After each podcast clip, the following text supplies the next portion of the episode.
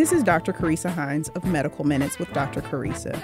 Information without understanding is not very helpful. Talk with the doctor and feel like you're talking to a friend.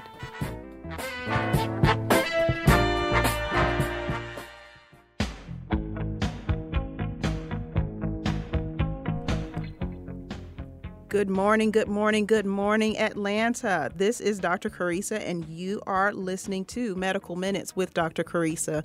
We are live on Real 1100 AM. You can also stream uh, on the internet, www.real1100.com. You also can watch us on Facebook Live uh, via the uh, Real 1100 AM WWE page. Uh, we are also featured on the Old Fashioned Health Network and on our own page on Facebook, Medical Minutes with Dr. Carissa. It is a pleasure to be with you all again, once again, on this Thursday. And our show airs every Thursday at 11 a.m. Um, and so uh, today we have uh, yet another survivor spotlight, um, which last week we had our first one, and that was just amazing. And I want to thank my guest, Ms. Uh, Sylvia Artis Hines, uh, once again for sharing with us about her experience with COVID 19. And we have another survivor um, that will join us shortly. But, you know, as I always do, let me just tell you a little bit um, about our topic today. I'll kind of get you into it. Um, and so here we have it. Let me tell you a story. Um, but first of all, let me set my timer because I have to put myself on a timer. Otherwise, I will just continue to talk and talk and talk, and there will be no commercials, and I won't even allow time for my guests. So I have to put limitations on myself. there we go. Anyway, let me tell you this story. So, a 44 year old man with a past medical history of obesity boards a plane from London, England, bound for Los Angeles. The flight, which lasts for about 11 hours, is uneventful and lands safely. The man goes about his normal activity and about a week later collapses outside his home and later dies at a local hospital. An autopsy finds that this man developed a pulmonary embolism stemming from a deep vein thrombosis, which developed in his leg during the flight, more than likely, and traveled to his lung. That man was Dwight Arrington Myers, more famously known as rap icon Heavy D. When he passed away in 2011 at the age of 44, it shone a spotlight on a condition that we in the medical community see with some regularity and on occasion with this fatal consequence. So let's look at pulmonary embolism, and that is what our guest um, will be talking about her um, involvement with and her experience with and her survival of. Um, so, first, we in the medical community will refer to pulmonary embolism as PE, right? Um, and so, what that is, is a blockage of an artery in the lungs by a substance. Most commonly, it is a blood clot um, that has moved from elsewhere in the body, more commonly in the legs, through the bloodstream. So, it starts in one place, a little piece of it breaks off, travels through the bloodstream, and ends up in the lungs. Uh, most common times, the clots, also known as DVT or deep vein thrombosis, forms in the legs, breaks off, and travels to the lung. So, when we are talking about um, our risk factors for this, um, risk factors are cancer, um, prolonged immobilization. So, that would be long car rides, long plane rides, or prolonged periods of bed rest for someone who has been seriously ill um, and not able to get up or not able to do any significant movements. Smoking is also a risk factor.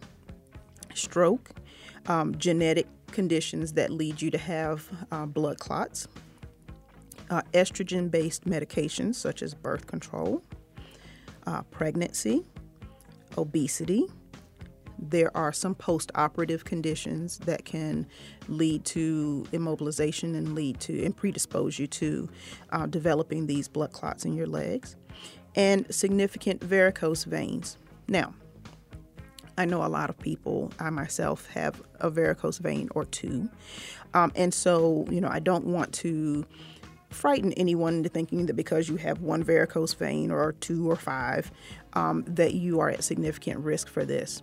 When we say um, significant burden of varicose veins, we're talking about several, several, several tens and tens and tens um, of these, or, or very large or very extensive um, veins. Now, in some rare cases, uh, the embolic material is not blood, not a blood clot, um, but can be air, um, like an air bubble, uh, fat from long bones. So most likely, if you were to break your thigh bone, um, that's a big risk factor. Uh, and amniotic fluid for when you know when you are pregnant. There is also an association between um, a COVID between COVID nineteen infection, just to kind of bring it back to uh, what's going on with us currently, uh, and the development of these blood clots. Um, of course, we know COVID 19 is responsible for um, blood interruption of blood flow in every area because you know it can cause strokes it can cause heart attacks and here we see it affecting the lungs in this way uh, through pulmonary embolism. But of course you know it can affect the lung tissue in and of itself in addition to the vasculature um, that supports the lung. In terms of why this happens and how this happens with the COVID 19 infection, as with everything with COVID 19, um, research is ongoing and we are learning more every day, every week, every month um, that we are experiencing COVID. So, how do you know that you have one? So, when we talk about symptoms, and so usually um, someone will present to the emergency room um, saying that they are short of breath. And now, of course, when we talk about the reasons why someone could be short of breath, there are, I could spend the rest of this hour talking about um, the reasons why someone can be short of breath. But in the case of pulmonary embolism, about 85% of the time, that is the presenting symptom. Um, about 50% of the time, a patient will present with chest pain. Um, 20% of the time, a patient will present with a cough. Usually it's dry. Um, on occasion, someone will cough up blood about 7% of the time. Um, someone can have an abnormally low blood pressure. Uh, they can have an elevated heart rate. Uh, 14% of the time, patients will pass out and then be brought to the emergency room. And then, of course, uh, there is the most severe uh, symptom, which is sudden death or cardiac arrest as a result of pulmonary embolism. And usually, when that happens, the burden of the clot is very large. So you have a very, very large clot um, that happens to fall into a very, very specific uh, place inside the vasculature that that um, supplies the lung and you may or may not have heard of something called a saddle embolism, um, and that is one that blocks the blood flow. Oops, excuse me, that blocks the blood flow to both lungs at the same time, uh, and it is, as you can imagine, quite devastating. So, how do we diagnose a pulmonary embolism? Well, of course, the first thing is when the patient presents, there's the clinical suspicion that we have um, that is based upon what you tell us and also based upon what we see and what we find on on exam. And that's the first thing is that we have to suspect that this is what's going on um, with you. So when we are going back through and i'll go back to our very very first show when we talked about being an effective patient when we talked about being very, very specific and very directed in what you tell your physician. Um, because, in particularly in the case of things that are life threatening, you know, you don't want to have all of the distracting things that are going on, you know. So, for example, yeah, doc, I'm having shortness of breath, but, you know, I'm really, really more concerned about my toe hurting the toe is the distraction, right? The shortness of breath is the star of the show at that moment. So, you know, you really want to be pointed in um, in giving us um, all of your information about what's been going on with you. You know, how long has this been going on for you? Um, what things make it worse? What things make it better? Um, and then also about your risk factors. And that was also one of the points of our first show about knowing what your risk factors are. Um, and we'll talk about um, what those risk factors are um, shortly.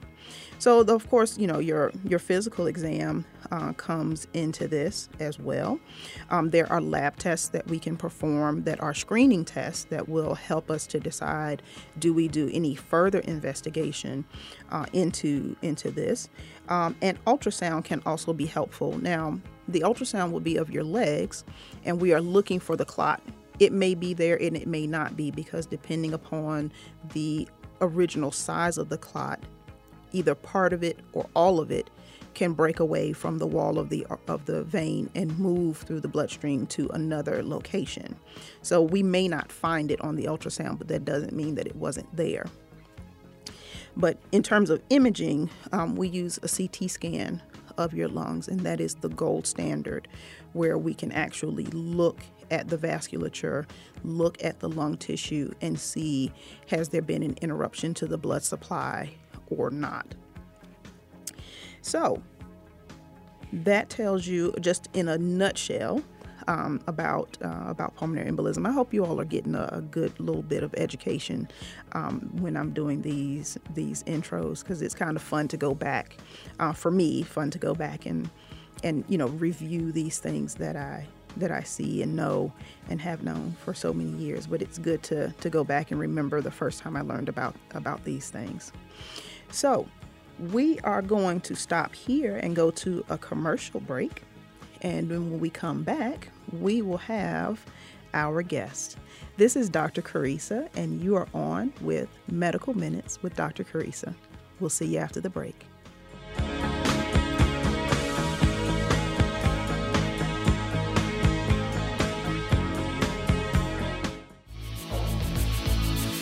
This is fashion designer Edmund Newton. I'd like to tell you about Nmask.com. Nmask.com is my only source for non surgical cloth masks. I've teamed up with Nmask.com to create and design a collection of limited edition masks. These masks are washable, reusable, breathable, and most importantly, fashionable. Shop online now at Nmask.com. That's E N M A S K S.com for quality masks made in America.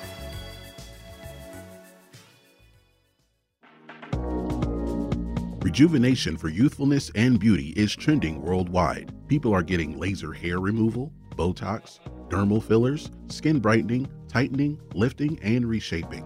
Smartplex ATL, a comprehensive medical spa located in East Cobb, 4799 Old Town Parkway. You can also visit us online at smartplexatl.com. Dr. Alexander and his team enjoy pampering you while you receive customized treatments in a beautiful, calming, Zen like atmosphere. Smartplex ATL. We are your Hollywood destination for exciting youthful rejuvenation.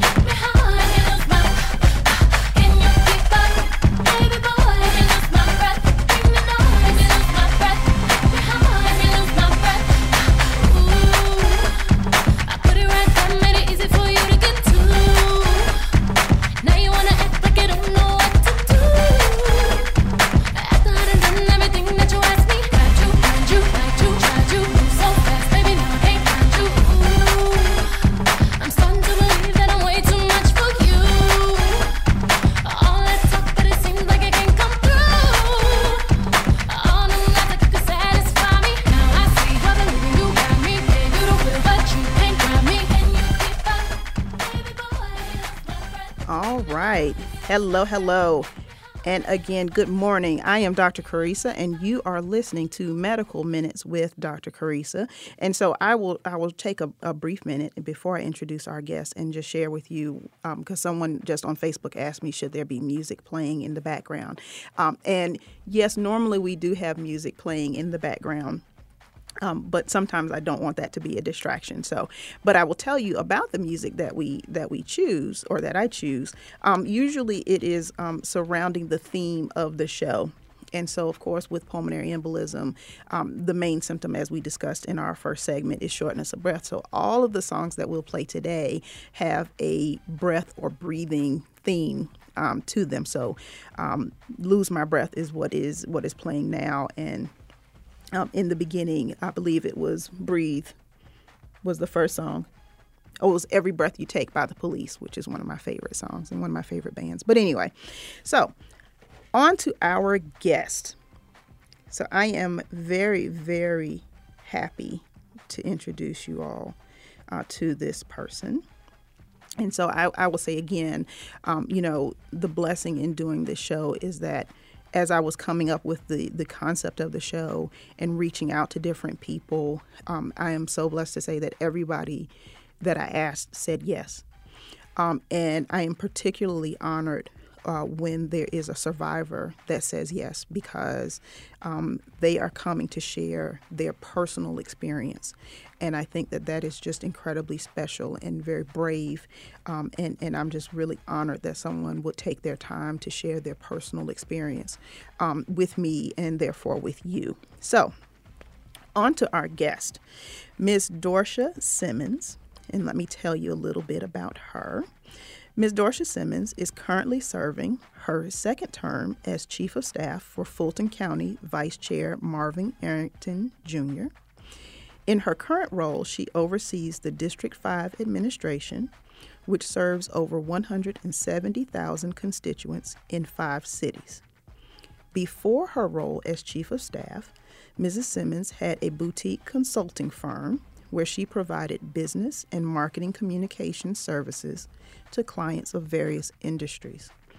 Dorsha began her career at 16 years old after winning a paid internship and scholarship with Baltimore's CBS TV affiliate Channel 13 in collaboration with the Foundation for Minority Interest in Media in New York. During the next five summers, she worked as an executive managerial trainee, learning every aspect of the television broadcasting industry. Most of her career, Dorsha leveraged her broadcasting experience to excel as a marketing communications professional. Mrs. Simmons worked in nonprofit as a public relations director, global affairs coordinator, and executive director. In the public sector, she has served as volunteer services coordinator, acting public information officer, and currently as chief of staff a proud alumni of the un- alumna, excuse me, of the University of Virginia, and I got to pause right there and, and, give a little special shout out because that is how I know uh, Ms. Simmons. So we're going to go ahead and just give a wahoo wah. Thank you so much.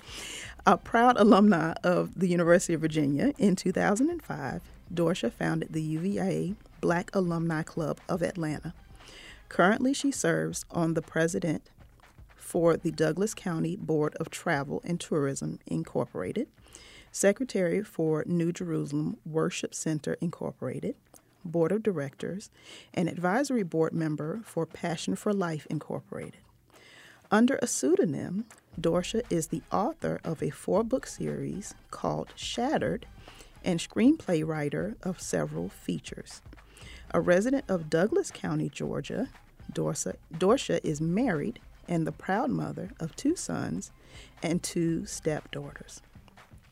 Ladies and gentlemen of the airwaves, please put your hands together and welcome to my show, Ms. Dorsha Simmons. Hey, ma'am. Thank you. Hello, hello, hello. How are you? I am blessed, and thank you so much for having me on your show thank you for agreeing to be on the show. Um, you know, as I said, you know, for people who go through things, um, you know, sometimes we don't share those things because they're incredibly personal or we don't want to revisit those things because they may be painful or or whatever the case may be. And so, you know, I am always deeply humbled and, and most certainly appreciative of anyone who who shares what they have been through, and particularly something as scary as pulmonary embolism. Um, you know that that's just something to come through, and and you know we just thank God that you did. So we'll get started with um, with our first question. Um, so, how did you know that something was wrong? So, um, two years ago, I had um, some health challenges in, in my reproductive area. So, mm-hmm. I had a laparoscopic surgery. Mm-hmm. And I was warned about the risk of blood clots. So, it was actually really high on my list. Um, and even the day of my surgery, and I they gave me morphine, and I was like, "Hey, I don't care. Let's get up and walk because I was, you know, very diligent on. Sure. Hey, I don't want a blood clot, and and then you know they had the compression, you know, um, things around my ankles, whatever. Mm-hmm. So um, even when I went home, I was walking three times a day, you know, mm-hmm. and I made it to my two week appointment. Now the thing with laparoscopic surgery, as you know, but maybe you know people in your audience doesn't know gas passes through you. Mm-hmm. So I was experiencing that, and that's not something that I had ever experienced before. And not just gas, meaning, you know, the regular gas that we may get from eating, but I was experiencing movement of gas like in my back, in my shoulders, whatever. And that was very painful, but it was mm. something that, you know, I was learning to cope with and deal with. Mm-hmm.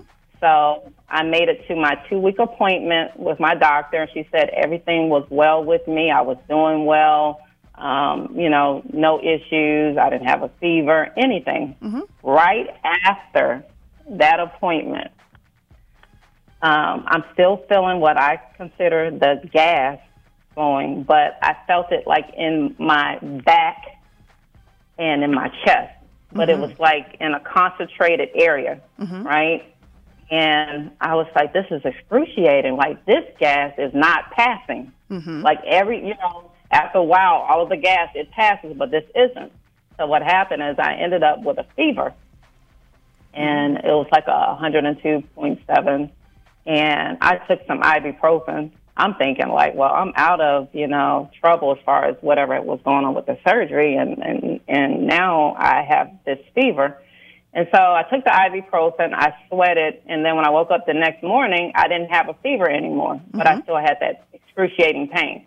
So I went on what I call my praise walk in the morning time, and I felt the Spirit of God tell me, take your temperature again. And I'm saying to myself, no, why? I don't feel hot. You know what I mean? I don't have a fever. Mm-hmm. But when I did, it was 100 and, it was 101.7.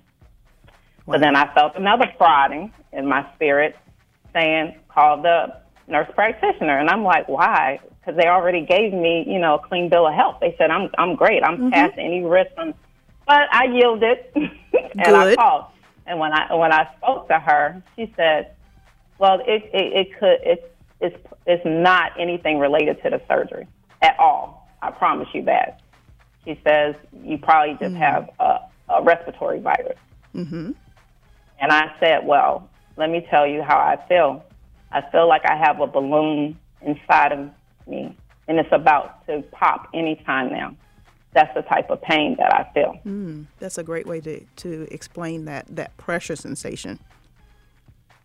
Yeah. And she said, I'm, I'm letting you know this has nothing to do with your surgery. And, um, but, you know, what you can do is go to an uh, urgent care mm-hmm. or emergency room mm-hmm. and have them, um, you know, evaluate Check you. But I'm thinking that you have a respiratory virus. So, mm-hmm.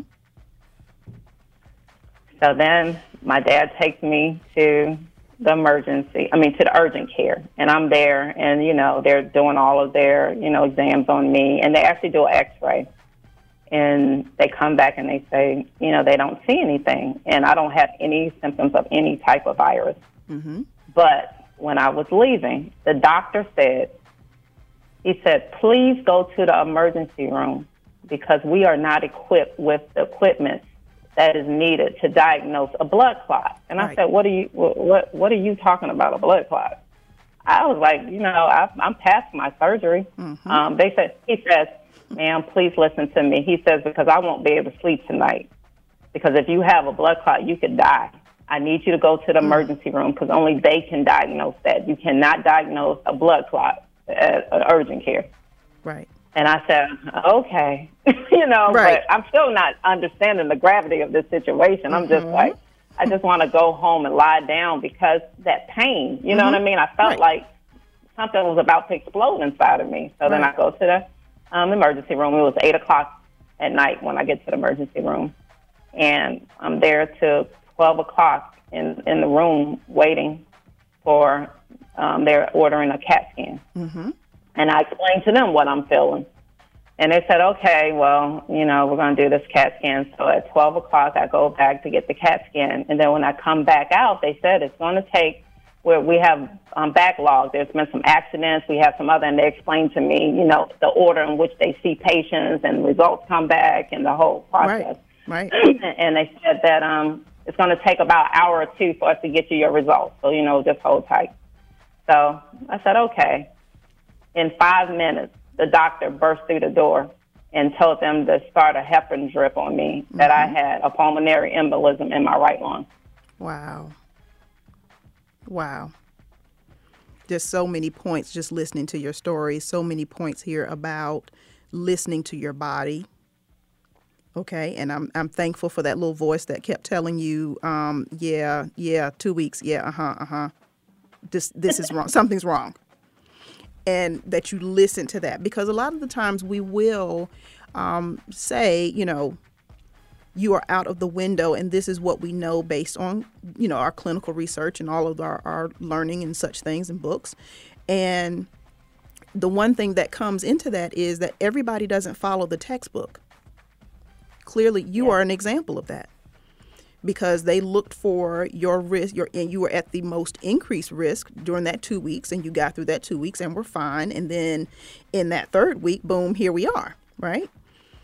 Yes. so, you know, doing all of that, listening to your body, um, and then also being persistent in saying, you know, that was one of the things in my first show that I was, you know, talking to people about being an effective patient and how you can be, you know, be pointed. So if you are still having chest pain, that needs to be your that needs to be your your your talking point. Chest pain, chest pain, chest pain, chest pain you know and and so, so like you and your story you told everybody that you met that this is what was going on this is what this felt like. You didn't waver from that. When people told you oh well it's probably just respiratory you didn't say oh well you know okay well it probably is and go on throughout you know because that could have had very very serious consequences for you. Um, because Yeah. as you can tell by the fact that once they got that CT report, all of a sudden your priority got moved up because you had something seriously, you know, you had something major happening. Um, and that is what happens in the emergency room. That it is a, it is a constant shifting based upon the data that we get back. So you know, you were young, otherwise healthy, um, you know, active. So you were someone who didn't tick all of the boxes for risk that we know about outside of your surgery. But even with that, you were outside that two week period that we look for this to happen. So even that was kind of like, eh, maybe that's still a risk, maybe it's not, right? But it's Yes. something that you, you know, it's one of those things we say in medicine that, you know, the things that you don't think about, you don't check for. And so luckily that urgent care doctor, and we're going to be thankful for, for him, um, you know, said, hey, you know what? Absolutely. Do, do, do this. Because because I you did have walk just away gone home. from the situation feeling some type of way about the nurse practitioner, and it's so interesting because WellStar sends you um, surveys Mm-hmm. after your experience with the different practitioners and doctors, and Right.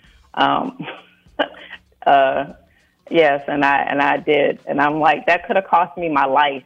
You know what I mean? Sure. Um, just the oh, it's the upper respiratory, and, and and this is the point. I said I feel like I have a balloon in my chest and it's about to burst. Right. And you know, and that that gets to um, you know, and of course another you know I talked about um, Heavy D having a pulmonary embolism, but another famous black woman, Serena Williams, um, is mm-hmm. also a pulmonary embolism survivor. And she talks about her experience of not having her pain being believed and mm-hmm. really, really having to advocate for herself.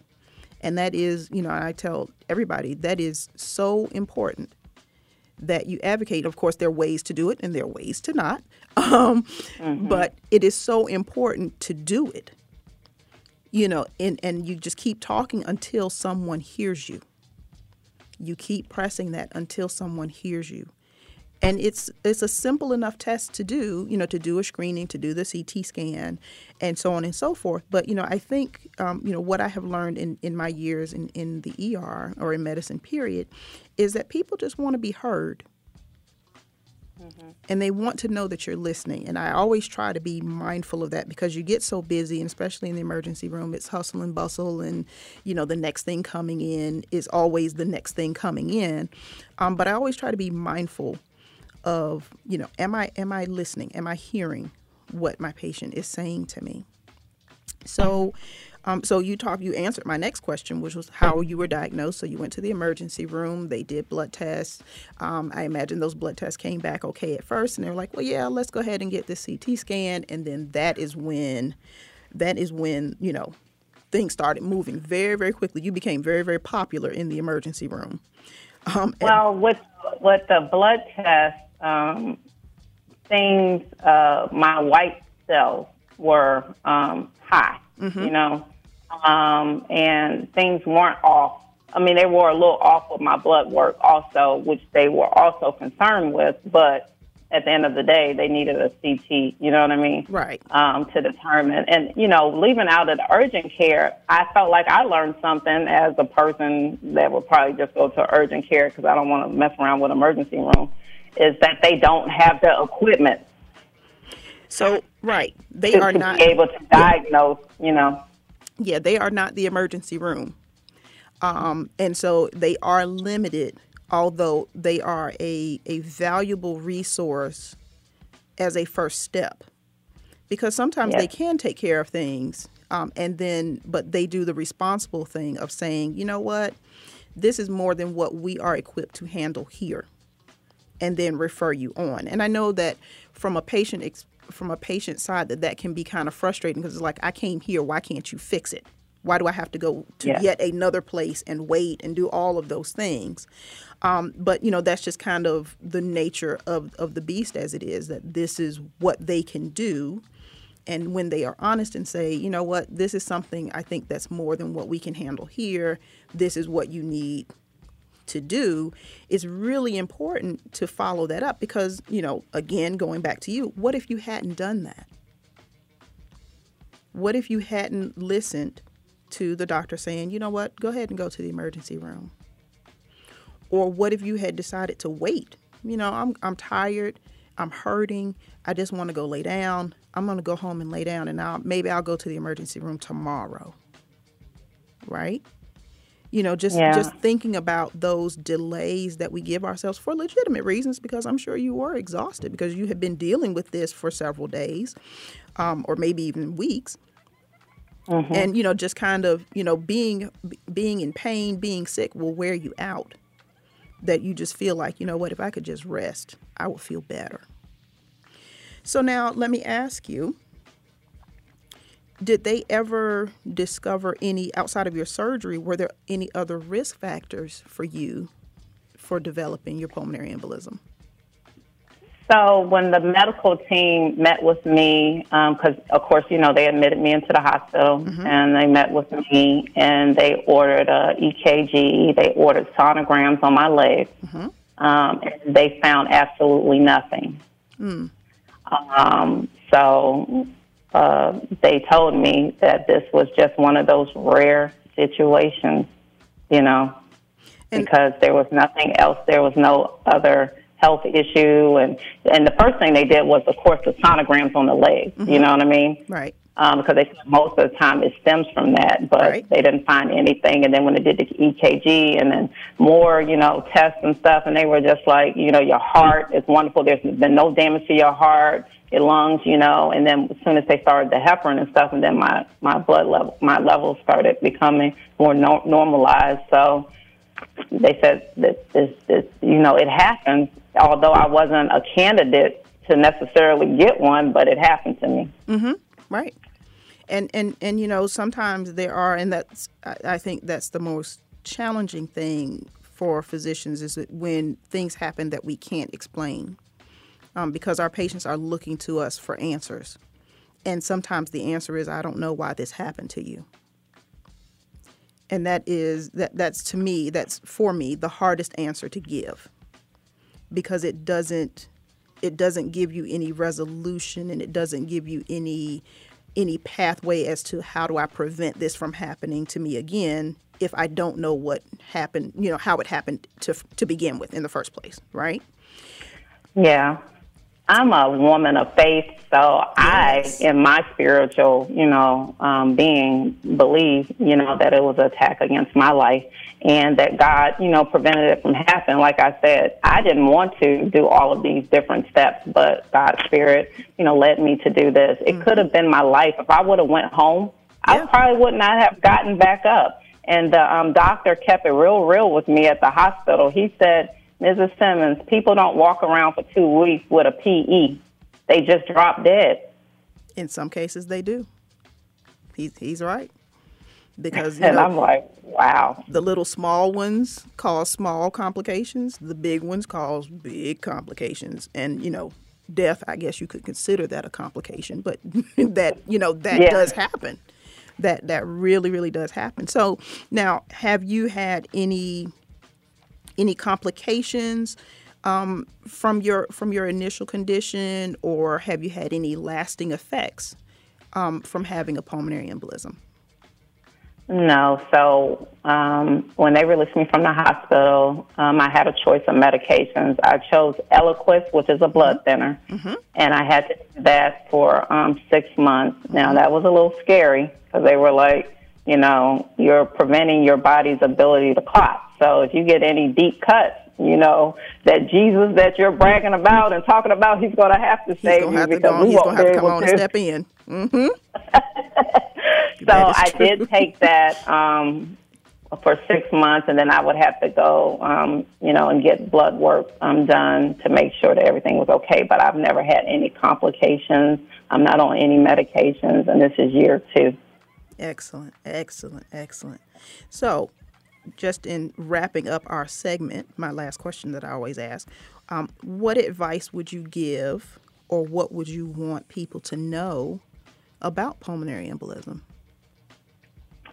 Um, about it in general is, you know, if you feel a feeling that you have never felt before in your chest or your back and it's unexplainable and it's accompanied by a fever, but even if it doesn't have a fever, right? You know, go to the emergency room. It's an inconvenience having to be in the emergency room because of the queue time, but it's worth your life.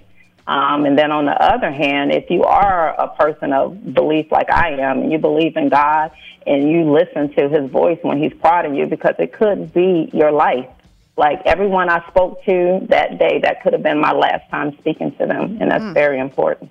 Mm. Yes, indeed. Yes, indeed. So listen, listen to those little voices. Listen to your body. Listen to those voices. Listen to your spirit, and and move. Yes. Take action. Yes. Because yes, it, it is, and I and I tell people when they come into the emergency room and they say, you know, well, I'm here, and you know, when when I have good news to report and I say, you know, well, everything looks fine, you know, this is what it is, we're going to let you go home. You know, they're always like, oh, I'm sorry to come and this. And I always tell people it is always better to be safe than sorry. This is what yeah. we this is what we do. This is why we are here. And I would much rather tell you that there's nothing wrong here at the hospital than for there to be something majorly wrong and you're at the house.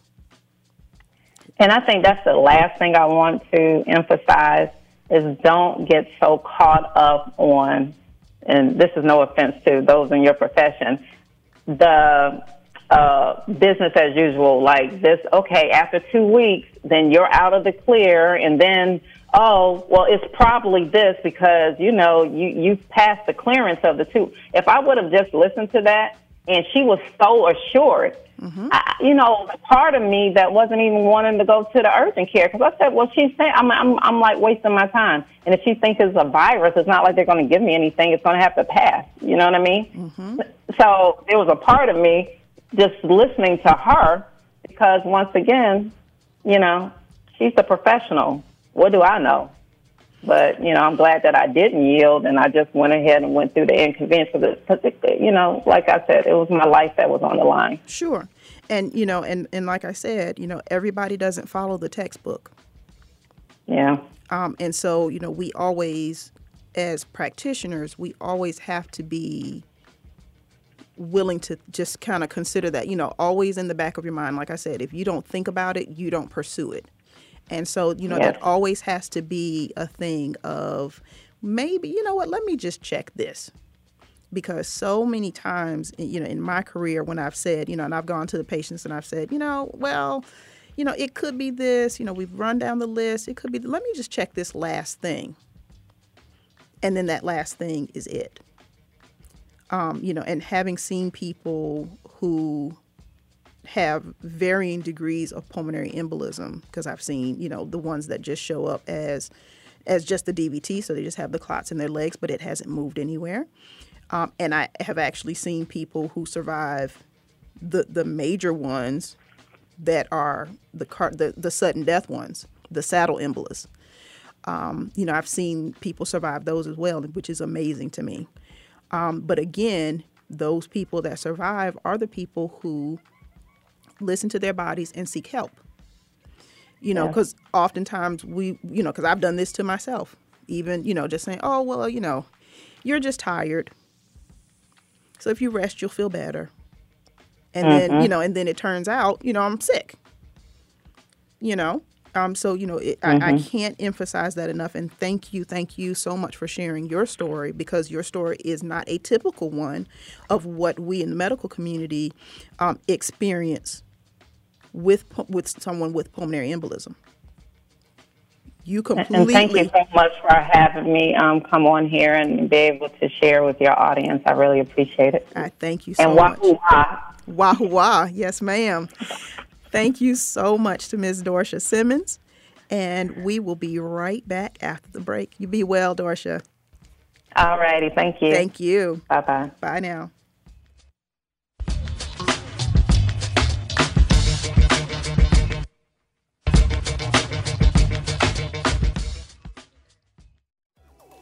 Are your pet's vaccinations up to date? Just for Pets Wellness Center can help keep your pets protected from fleas, ticks, heartworms, and other nasty bugs with the latest parasite detection and prevention programs available. We offer parasite screening and prevention to the most advanced topical and chewable medications. Using our online pharmacy is affordable, safe, convenient, and provides home delivery. Visit our website for more information at www.justthenumber4petsfl.vet or give us a call at 239 270 5721.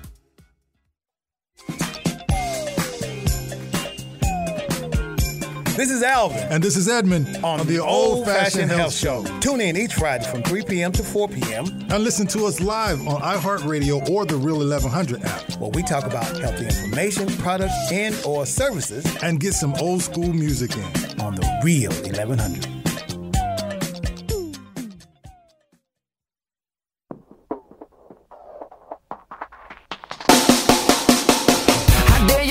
My behavior is unacceptable. So condescending, unnecessarily critical. I have the tendency of getting very physical. So watch your step, cause if I do, you need a miracle. You drain me dry and make me wonder why I'm even here. The double vision I was seeing is finally clear. You want to stay, but you know very well I want you gone. Now fit to f- tread the ground that I am walking on.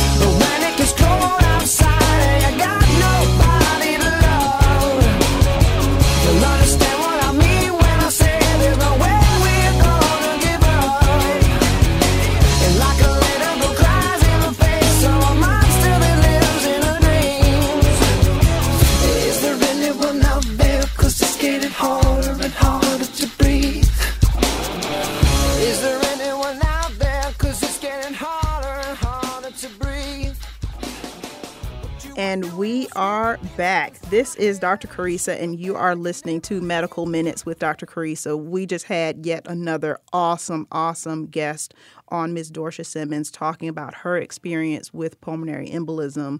Um, and just, you know, as I shared with her, just in listening to her story, that, you know, it was not the typical presentation that we see at all, right? Um, you know, hers was, was definitely um, an atypical case. She had had a, a surgical procedure.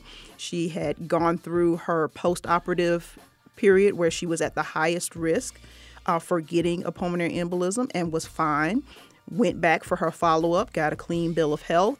A couple days later, she's sick, and then pursued that path, thank God, uh, and was subsequently developed, uh, diagnosed with a pulmonary embolism. And so, you know, I, have said this many, many times before, um, but, you know, definitely, definitely listen to your body. Because even as a physician, no matter how good a physician I think I am, or how good of a, of a physician you encounter, we are not inside your body.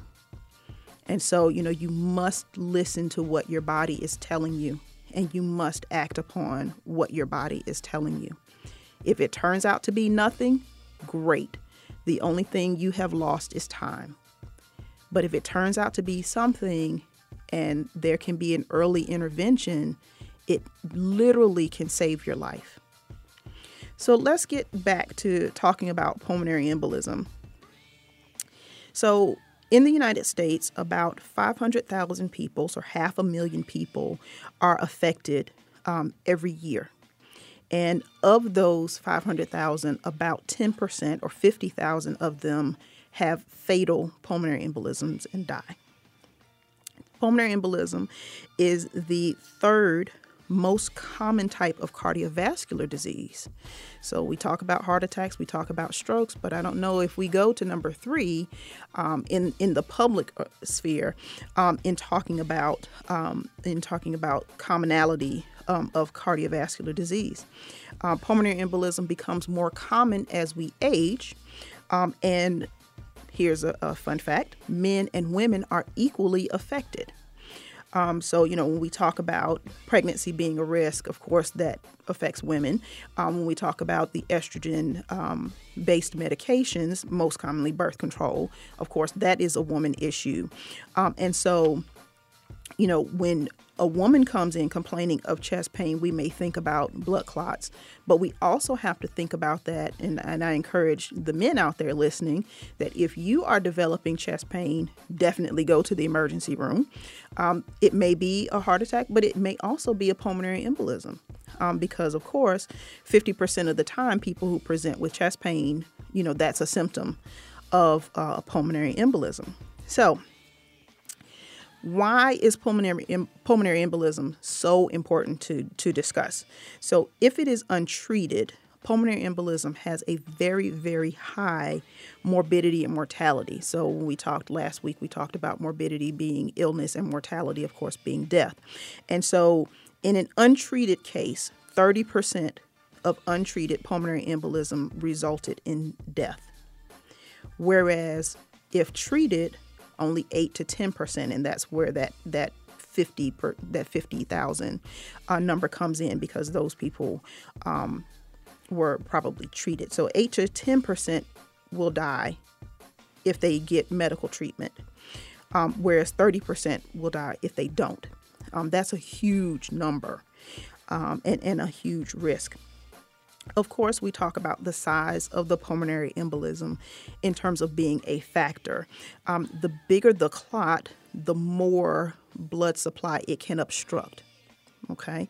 And so we don't necessarily measure and we don't say, well, you know, if it's this small, then it's not a big deal. If it's this big, then it's a tremendous deal because even the very small ones can cause significant symptoms um, but the very very small ones usually don't cause death. Usually those are the very larger um, very much so larger um, larger embolisms.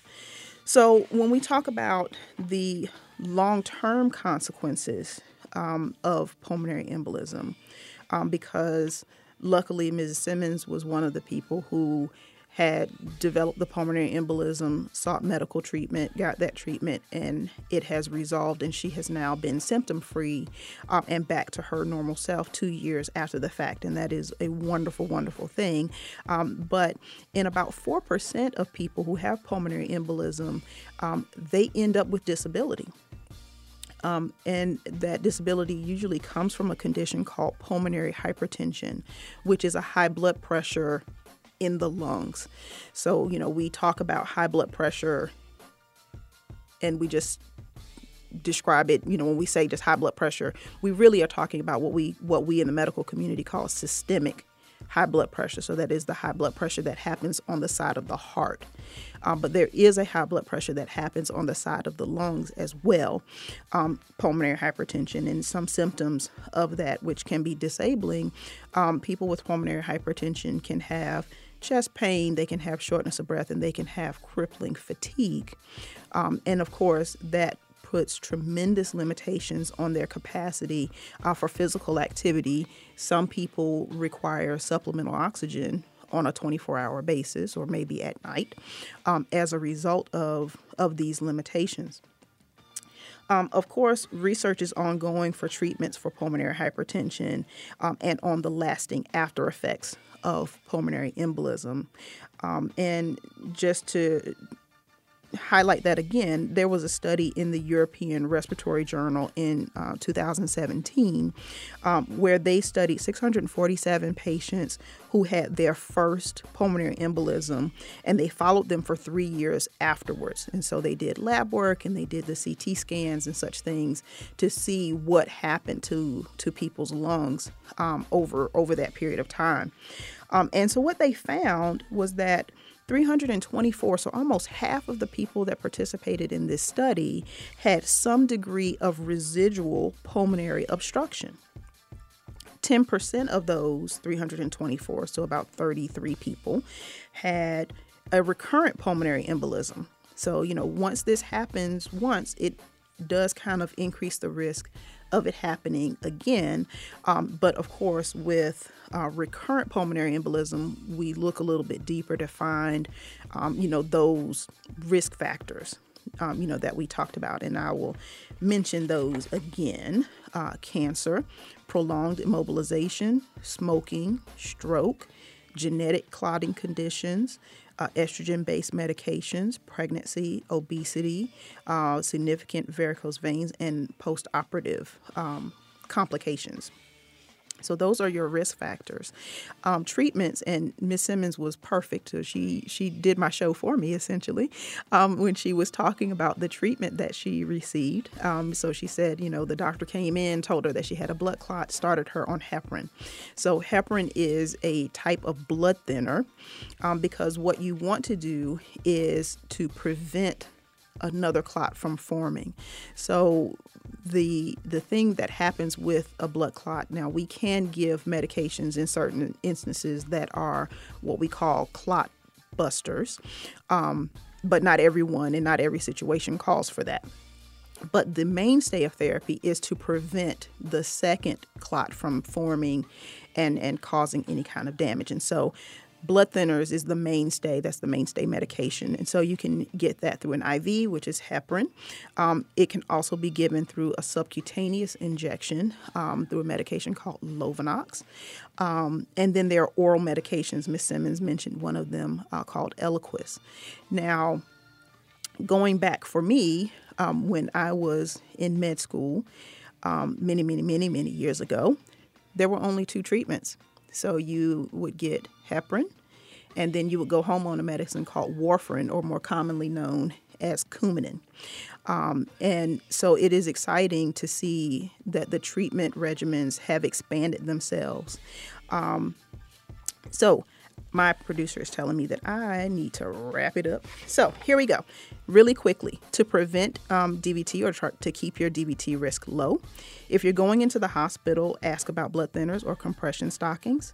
Lose weight, exercise regularly, avoid long periods of, of staying still.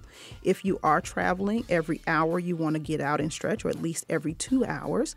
If you're unable to do that, you at least want to move your feet so you can move your feet in circles or pump your feet up and down to activate that calf muscle and to keep blood flowing in the lower parts um, of your body. You want to drink lots of water and wear loose clothing.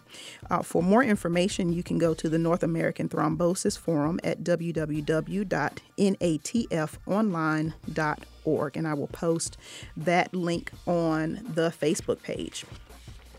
So, to wrap up today with your vitamin C, um, and the vitamin C that I want to talk about today is about acceptance. Uh, dealing with a sudden and or chronic illness is always challenging and even difficult. Um, that is because usually the thing that we are asked, no, forced to accept, is not something that we ever wanted, right? Um, so while we wouldn't wish it on anyone else, we also never ever imagine it happened to us. Illness changes us. Um, I'm diabetic, and if I'm honest, I was I felt I was just fine the way I was before my diagnosis, right? I had no problems. And in years past, I have found myself wanting very much to go back to that person. Um, but the hard reality was then and still is that there is no going back. There's only going forward. And so I leave you today, excuse me, with the words of Michael J. Fox, who lives with Parkinson's disease.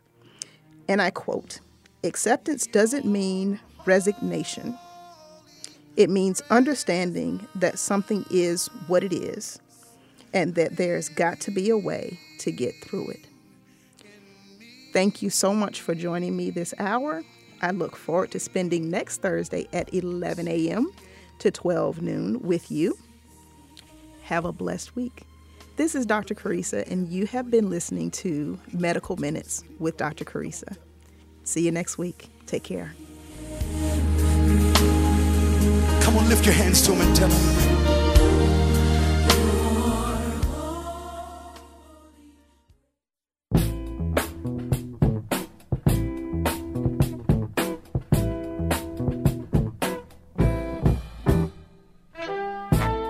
This is Dr. Carissa.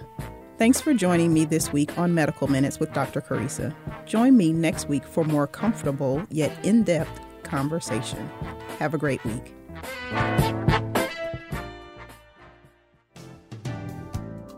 Thank you for listening to another Old Fashioned Health Network show on the Real 1100.